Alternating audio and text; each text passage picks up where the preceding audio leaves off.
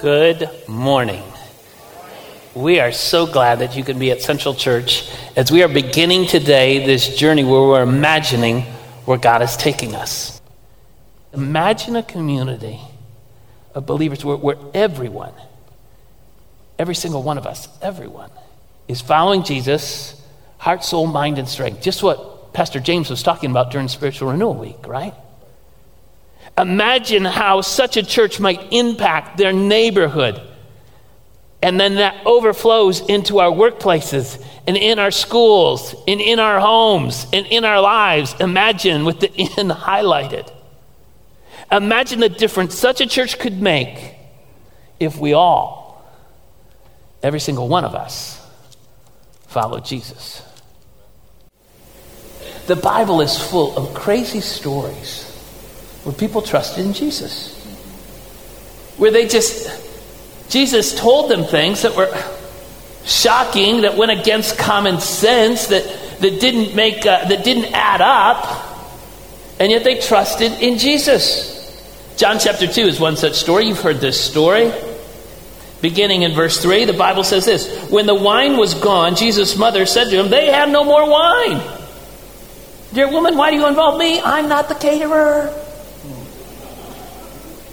My time has not yet come. The mother said to his servants, Do whatever he tells you. Nearby stood six stone water jars, the kind used by Jews for ceremonial washing. Uh, uh, those jars held between 20 and 30 gallons of water. And Jesus said to the servants, Fill the jars with water. So they filled them to the brim. Then he told them, Now draw out some and take it to the master of the banquet. They did so, and the master of the banquet tasted the water that had turned into wine. If I'm those servants, I'm thinking, why am I taking this ladle of water to the to the to the, the wedding coordinator? That's what this guy was. He's gonna he's gonna think, what are what are we doing? And they took to him the water that had been turned to wine, and he was like, wow, this is awesome. Six jars, 20 to 30 gallons. That means that Jesus made 108, between 120 and 180 gallons of wine. Now, I'm no wine connoisseur, but that's a lot of wine. I mean, that's some part. 180, ga- 180 gallons? What's going on? They couldn't drink that much wine. 180 gallons of wine? There wasn't that many people in Nazareth. What that tells me is that Jesus is an extravagant giver. Always has been, always will be. Imagine if we trusted in Him. Just imagine. I, I, don't need to read the story. We all know the story. When Jesus fed 5,000, you remember that story. They fed, everybody ate to their fill. They were stuffed with bread and fish at the end. And what happened at the end of that story? Right? They picked up 12 baskets full, leftovers. Jesus is an extravagant giver, always has been, always will be. Imagine if we just trusted in Him. Turn over to Luke chapter 5. Luke chapter 5, another crazy story. Beginning in verse 3. When he got into the boats, the one belonging to Simon asked him to put out a little from the shore. Then he sat down and taught the people. When he had finished speaking, he said to Simon, Put out into the deep water, let it down, let down the nets for a catch. And Simon answered, Master, on my land. We've worked all hard all night, haven't caught anything. Uh, but because you say so, I'll let down the nets. If I'm Peter, I'm thinking, I don't want to go out fishing anymore. I didn't catch anything all night long. I'm ready to go home. I'm ready to get, get you know, I need to sleep. I've just listened to the sermon, but now I need to go. I need to get some sleep. I got to go out tonight, catch some fish. The fish don't bite in the day. Can't catch them in the day. They're out there. Can't get them. Can't get them. This is dumb. This is dumb. This is dumb. But okay. Ah, why do you say so? Verse six. When they had done so, they caught such a large number of fish that the nets began to break. So they signaled to their partners in the other boat to come and help them, and they came and filled both boats so full they began to sink. Now, I, the Bible doesn't say it, Luke, Luke doesn't record it, but I think Jesus is kind of snickering on the sidelines. Don't want to go, don't want to go, don't want to go. Avalanche of fish. I told you, boys, I told you. Jesus isn't, imagine if we just trusted in him. Just imagine. Imagine Jesus isn't. Here's the lesson God provides from unlikely sources, and God works in unlikely ways. We can trust Him. We can, all right, one more, one more, one more. How about this one? Luke 22. Luke 22 is a great story. This is about the, the Last Supper Jesus told in verse 8. Jesus sent Peter and John saying, Go and make preparations for us to eat the Passover. When, uh, where do you want us to prepare for it? And he replied, As you enter the city, a man carrying a jar of water will meet you. Follow him to his house, at the house that he enters, and ask the owner of the house. The teacher asks, Where's the guest room that he may eat the Passover with my disciples?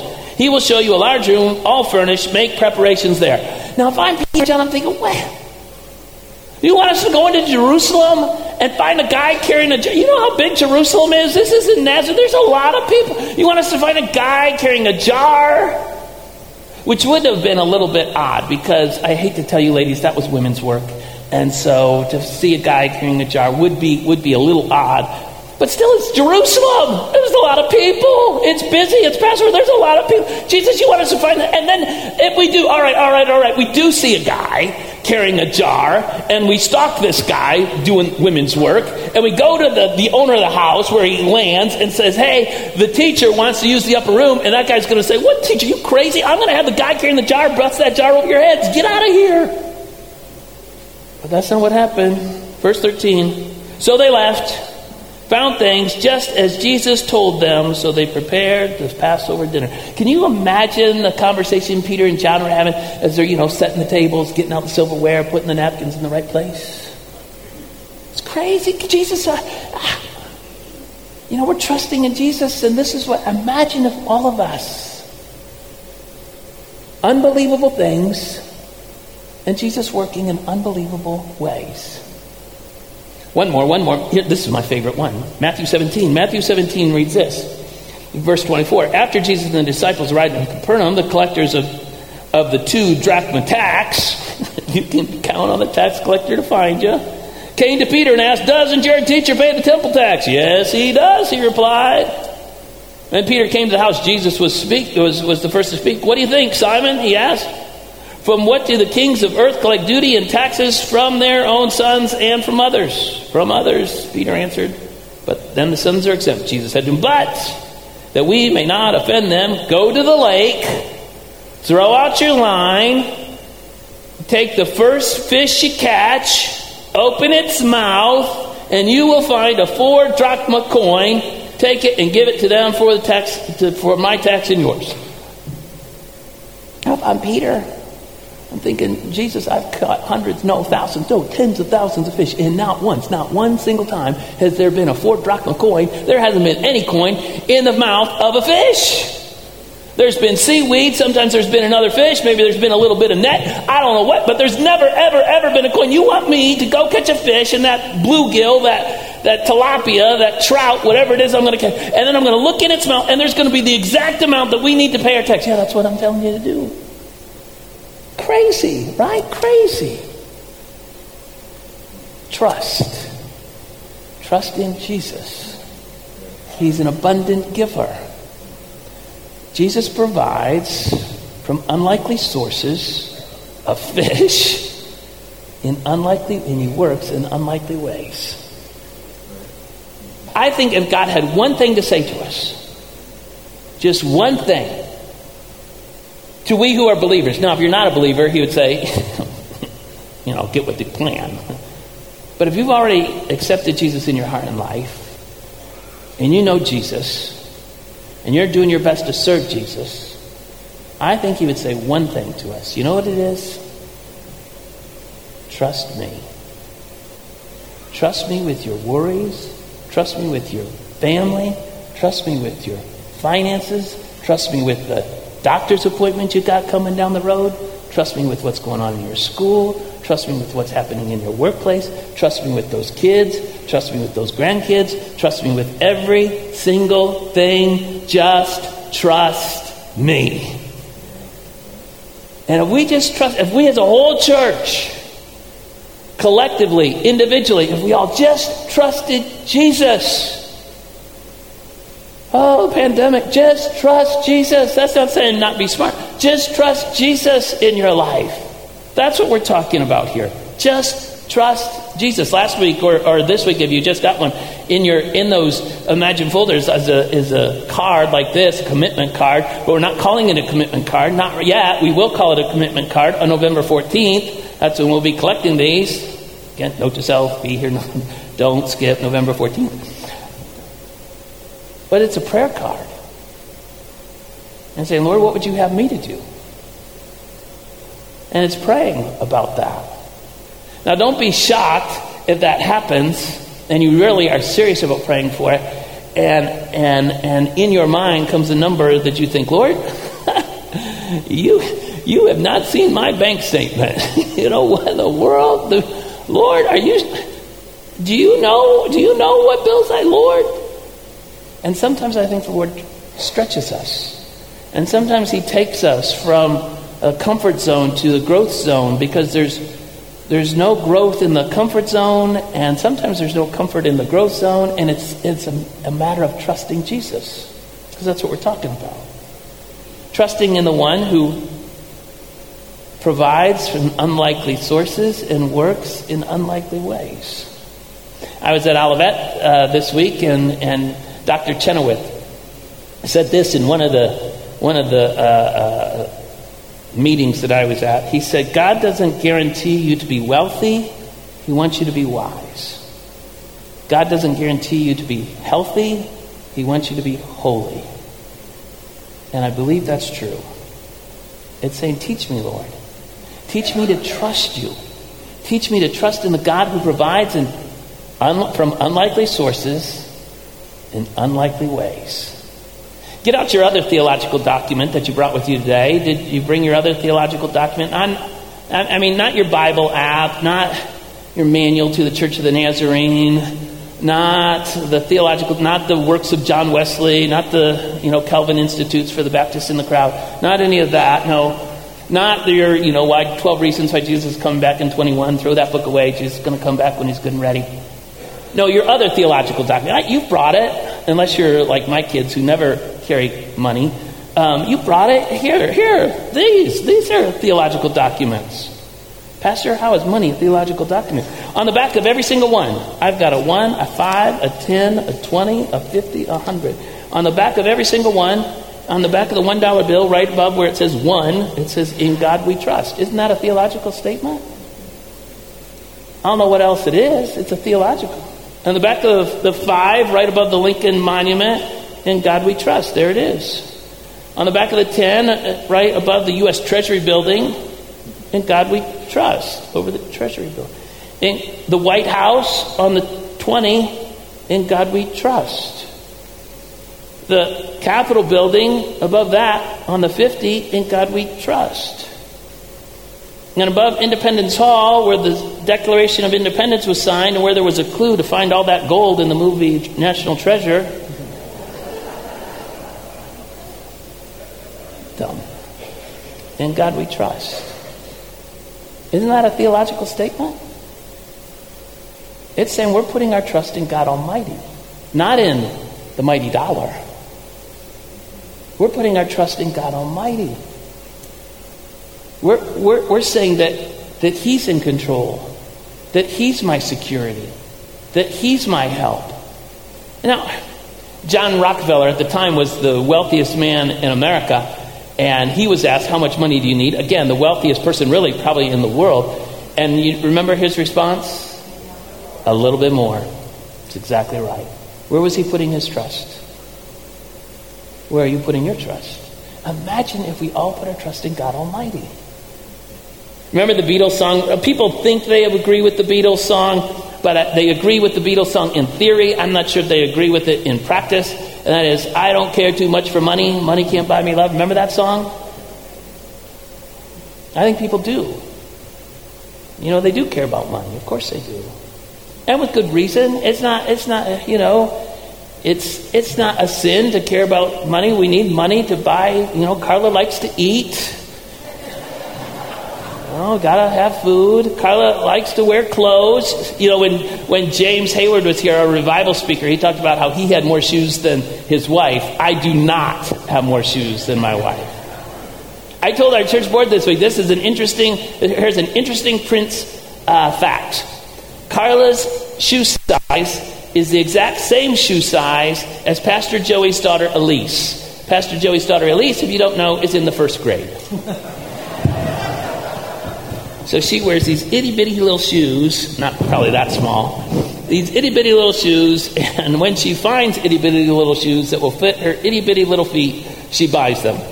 And so she's got a closet full. And, you know, a roof over your head. It's not a sin to, to need money. God knows we need things. Of course, we need things.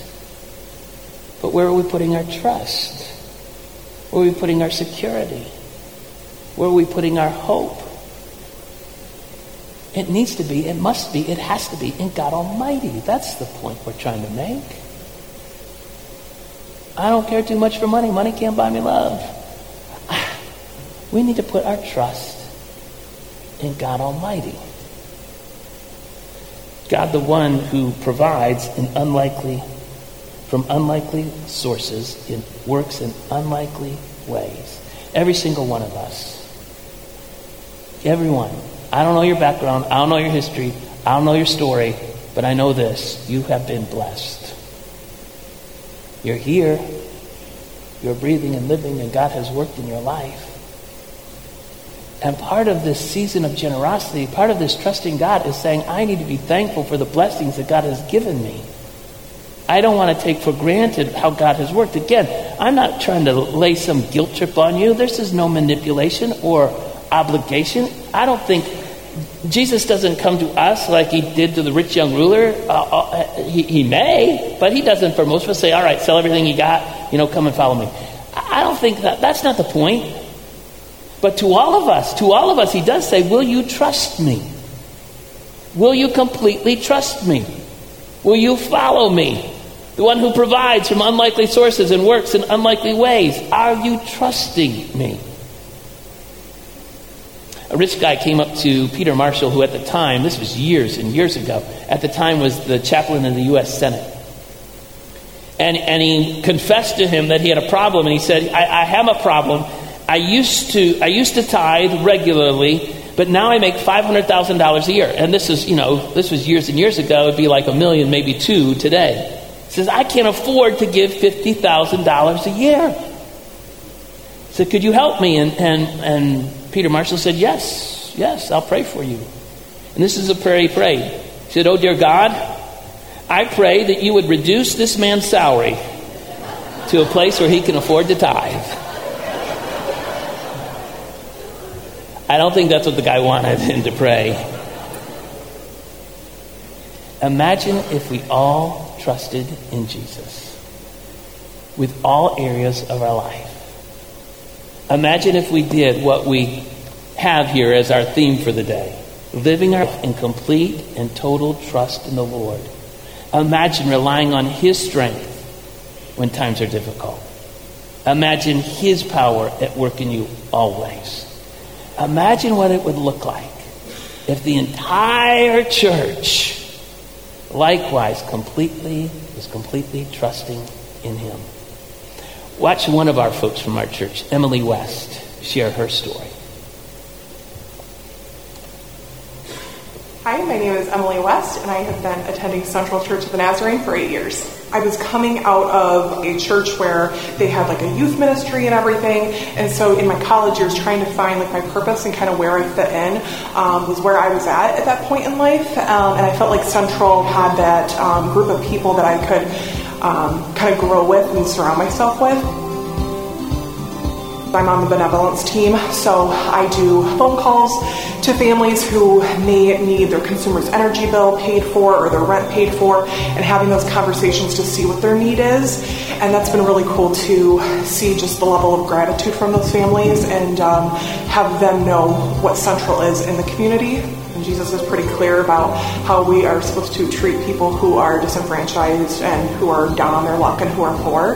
And I think if we can show them just the true, authentic Christ, I think I think that that draws people in. Central doing that kind of stuff really gets to the heart of who Jesus is. One of the things that God has just always put on my heart ever since I was little was I always wanted to foster. And for a really long time, I was kind of like sitting there waiting, um, thinking, okay, well, when I get married, I'll be able to do that. And that's kind of how I like pictured my life being as I'm going to get married and I'm going to be able to foster. Well, my life hasn't exactly gone in that direction. And one of the things that I was really worried about was doing this by myself. I felt like I was going to be by myself and it was going to be really hard because I've seen um, families on my caseload. I work with a lot of single mothers and I've seen them struggle. And I thought, okay, how am I going to do this? But I knew I was being obedient. God had put people in my life who were single foster parents. And so I, I chose to be obedient, and it's shown me that. Um, that God is not limited to a certain type of family. God's family is so much bigger and broader than what I had, you know, limited him to. There, there's a specific verse where it says he's the Alpha and the Omega, and um, I've always gone to that verse knowing that um, he goes before me, and so I think that is that is what I think of when I think of trusting Jesus is know that He goes before me, um, and I don't have to be afraid. I would love for us to obviously even grow bigger than we are. Um, I think that would be really great, but also just to um, see more diversity, just see people from all walks of life, all so- socioeconomic statuses, um, races, um, just completely different backgrounds. I would love it to be a reflection of what heaven is. It's very apparent that Central really cares about the community. I feel like we do have a really strong presence in the community. It's one of the reasons that I came here was because of the presence um, in the community with like the Boys and Girls Club and Upward Basketball and all the summer fest that we do and with BBC. Um, I, th- I think we have played a really strong role. And what excites me about the future here at Central is I don't think we're we're holding back even post pandemic. I think we have really exciting plans moving forward. I think it's going to even get even more bigger and exciting.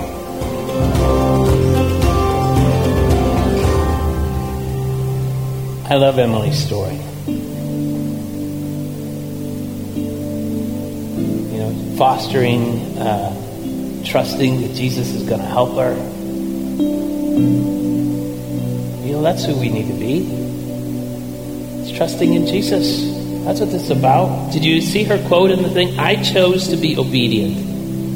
And it's shown me that God is not limited to a certain type of family. God's family is so much bigger and broader than what I limited him to. How true that is trusting in Jesus. The memory verse for the week Trust in the Lord with all your heart. Lean not on your own understanding. In all your ways, submit to Him, and He, not me, He will make your path straight. Trusting in Jesus. Know, we're entering in this generosity season, and I told you last week, it is crazy. Absolutely crazy to think that we could raise, in the middle of a pandemic, $3.4 million to pay off our debt so that we can give a half a million dollars a year away to build a park so that our community would know that we love them. And to care for our nurseries and spruce them up a little bit so when single moms like Emily bring their foster kids in, they'll say, Yeah, this church cares about me and cares about my kids.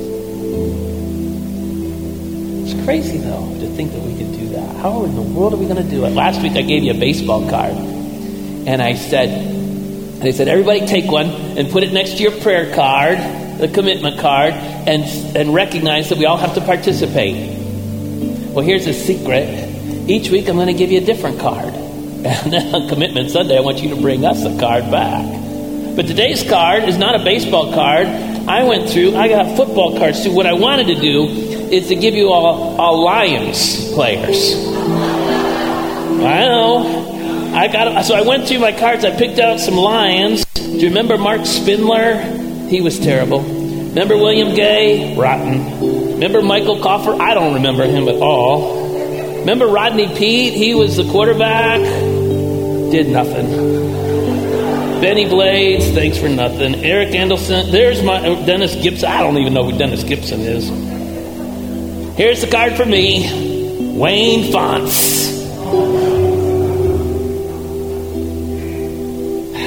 Why in the world? I don't have Lions. I have football cards for but not, they're not all Lions cards. You can be thankful for that. Why am I? Why in the world would I give you a football card? Why would I want you to have a Lions football card? Well, that's what I figure. If anybody knows trouble, it's the Lions. I'm giving you this card not so that you'll pray for the lions, but the good Lord knows they need it. In fact, somebody when I was in Illinois this week, this week said, "You know, you know, Rob, I was wishing that the world would get back to normal, that everything needs to get back to normal. I'm so tired of the pandemic, blah blah blah, get back to normal." And now the Lions have gone through six games and they haven't won a game yet. It's normal. I punched that lady right in the face. No, I didn't. I did, I did not. I did not punch her. That's true. She did say that to me, though. I wish you'd do that. Seriously, though, I wish we, we did have Lions cards for everybody. Just to say, you know what? Life doesn't always work out the way we hoped. Things don't always go the way we planned them. Sometimes life throws us a curveball. That's a baseball analogy, and I'm giving you out football cards. You know what I mean. Sometimes it doesn't go as planned. But you know what? The lesson for today I can still trust in Jesus. No matter what comes my way, no matter what trouble, no matter what the phone call says, no matter what the doctor says, no matter what the teacher says, I can trust in Jesus. The one thing I can count on is trust in Jesus. And when we're following Him, when we're listening to Him, when we're talking to Him, and we're paying attention to His promptings in our heart, and when we do what Jesus says to do, and just trust Him, even when it seems crazy, fill up these water these water pots, take some to the to the to the wedding uh, coordinator. Go out and fish, Peter, and when you fish, you're going to catch a fish that has a coin in its mouth, and then pay your taxes. When we just trust Jesus, even when it seems crazy, when we just trust Jesus, guess what? Miracles happen. God works in mighty ways.